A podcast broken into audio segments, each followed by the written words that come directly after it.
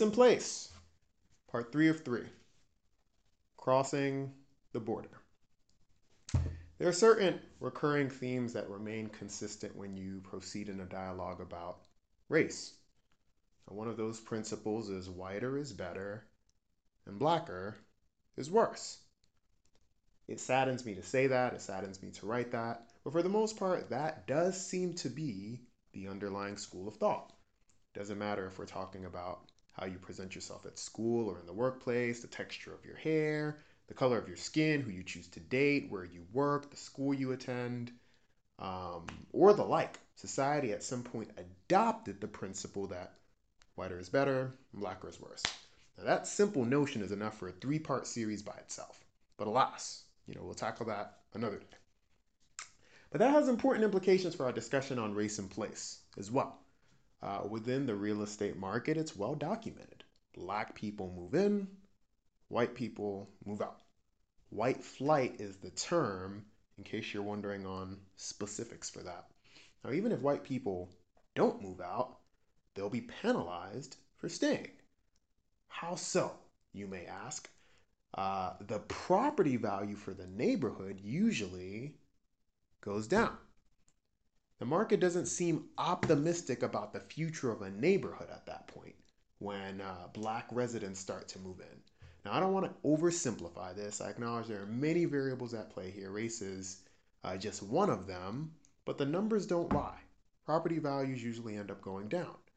Wider communities, on the other hand, tend to get more of a premium in the real estate market. That is, uh, those communities are universally considered more appealing and more desirable, and people pay a premium in the market to live there. To be fair, it's not like it's only white people that have this view that whiter is better. In fact, many, many black people do as well. It's part of a complex socialization process, after all. Uh, but that's where things get really interesting. Part of that is to be expected, right? Um, I already mentioned colorism, you know, skin tone, for instance. I've talked about hair texture a little bit.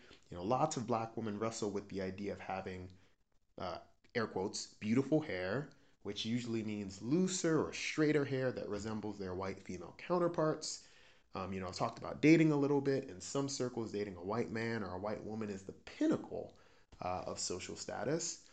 Uh, but the application of whiter being better in the real estate market is a bit more nuanced when a black person, uh, specifically lower income or middle class, talks about moving to a better neighborhood, almost universally, that means moving to a whiter neighborhood. How else do you get into a community with a better school system? How do you uh, get into a community that has more green space or parks and community amenities or, or healthier food options or fewer liquor stores. Certainly not by moving to a blacker community, right? More than likely, you'll need a neighborhood with a higher percentage of white residents. If you're looking for a come up, you'll need to follow the white people. This has been the case for a while. You can even go back to a well known television series, The Jeffersons, which aired in 1975. It's right there in the theme song, right? We're moving on up to the east side to a deluxe apartment in the sky. We're moving on up to the east side. We finally have a piece of the pie. In case you were wondering, the Jeffersons were moving from Queens to Manhattan. Now, you don't have to know much about New York to know that's a come up. You can read about Queens and Manhattan in the 1970s. You can read about Queens and Manhattan in 2019.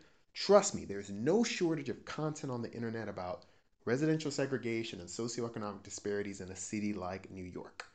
Uh, my point is, for the Jefferson family to, air quotes, move up, they needed to go to Manhattan, where the black community would inevitably be quite smaller than what it was in Queens. Middle class and upper class black neighborhoods are more of the exception than the norm. Again, this is well documented.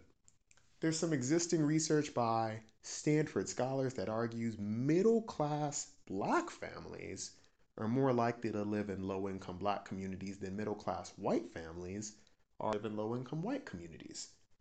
The findings situate well in our discussion of race and place, particularly crossing the border.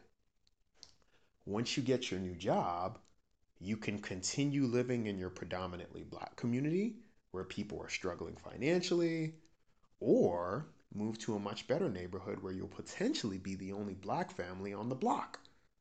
You may not even be wanted by uh, wanted there by your neighbors. Decisions, decisions. The Jeffersons opted to make the move.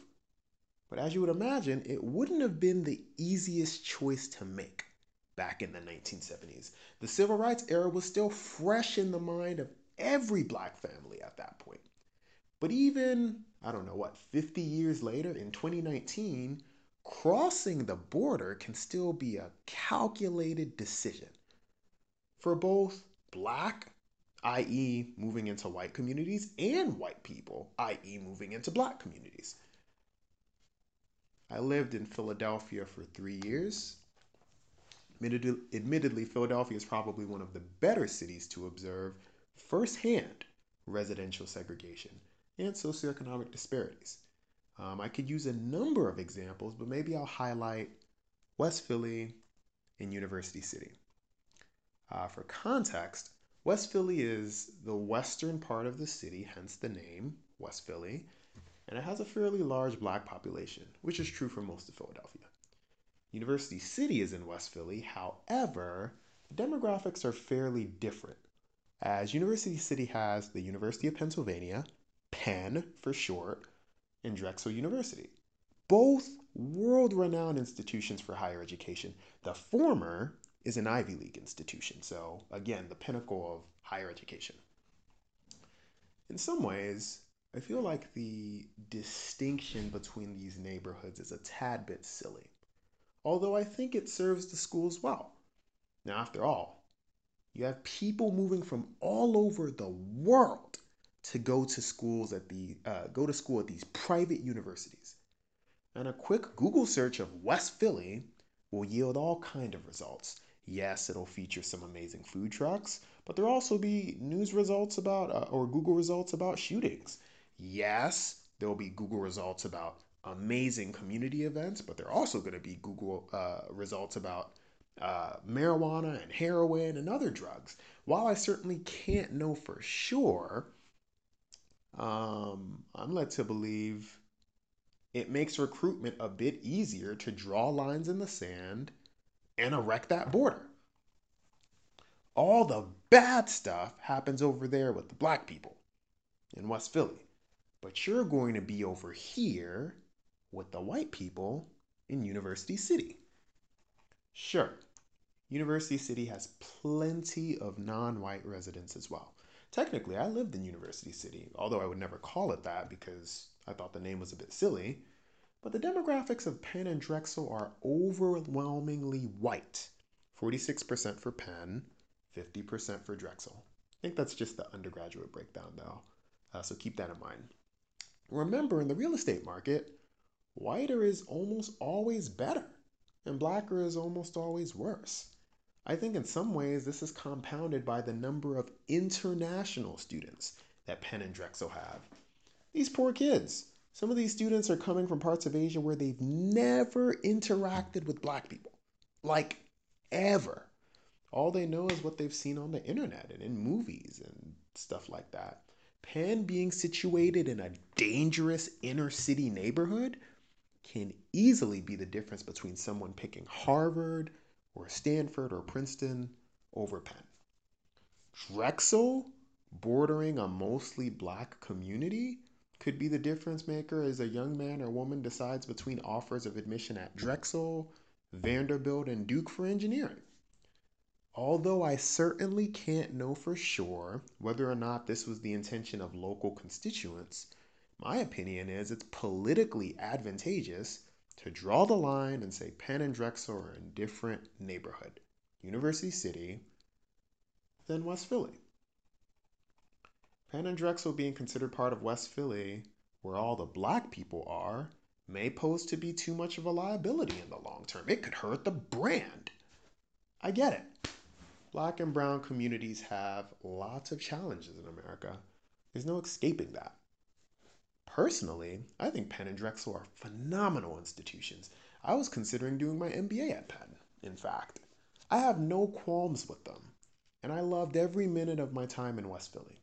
I just think, given 300 years of historical context of race relations in America, and what's, what I seem to know about how the real estate market works, you can read part one and two of the Race and Place series, in addition to my post on um, being black in historically white spaces. I can't help but be a tad skeptical of a neighborhood within a neighborhood and the underlying goal. I think the topic of gentrification makes crossing the border even more contentious.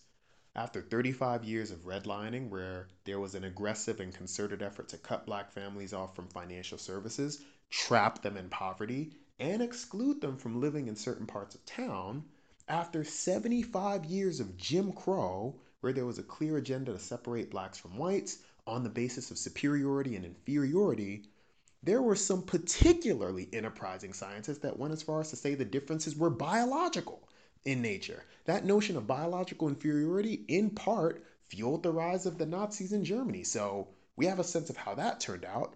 But after maintaining this idea for years, um, that whiter communities are better and blacker communities are worse, many white Americans are circling back to those same dilapidated, rundown communities that they previously had no interest in living in because of all the Negroes that were there.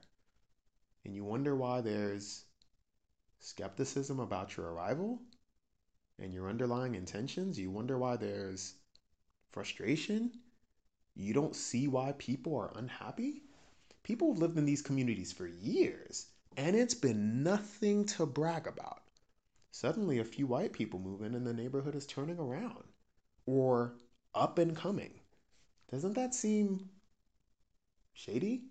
Doesn't that seem questionable?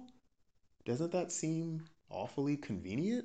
Heck, these people have lived in poverty for decades, and for some of them, they feel like the only thing they ever had is being taken away. As rent increases 30%, or they can't pay their taxes on uh, a property that they own. So inevitably, they're thinking to themselves, what's left? People have struggled in those communities for decades. All of a sudden, some cafes and some bike shops open and the neighborhood is turning around. The only problem is not everyone finds a community more desirable because of those types of amenities. A barber shop could open up and maybe nobody would bat an eye. Maybe a Jamaican spot could open up and nobody would think twice because it's a black community.